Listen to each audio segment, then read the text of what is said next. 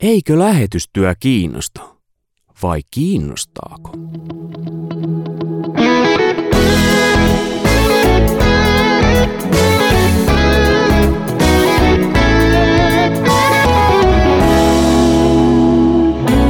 Lähetystyön takahuone. Tervetuloa kuuntelemaan Lähetystyön takahuonetta.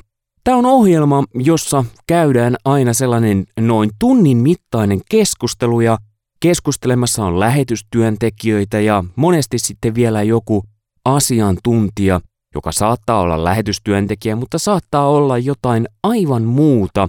Keskustellaan erilaisista lähetystyöhön liittyvistä asioista ja pureudutaan aina yhteen asiaan kerrallaan. Tosin tunnin aikanahan saadaan vain pieni raapasu näistä teemoista. Kaikki, jotka on kiinnostunut lähetystyöstä, niin voivat tätä kautta päästä kurkkaamaan sinne lähetystyön takahuoneeseen.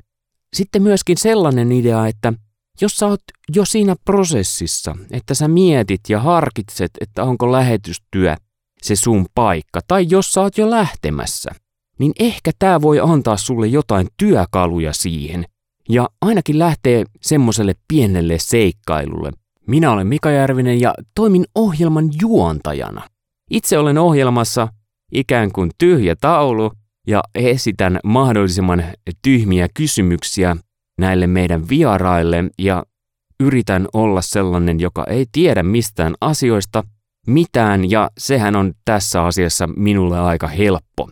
Meille saa antaa myös ideoita ja toiveita, mistä juuri sinä haluaisit kuulla lähetystyössä. Mihin asiaan haluaisit, että pureudumme vielä syvällisemmin?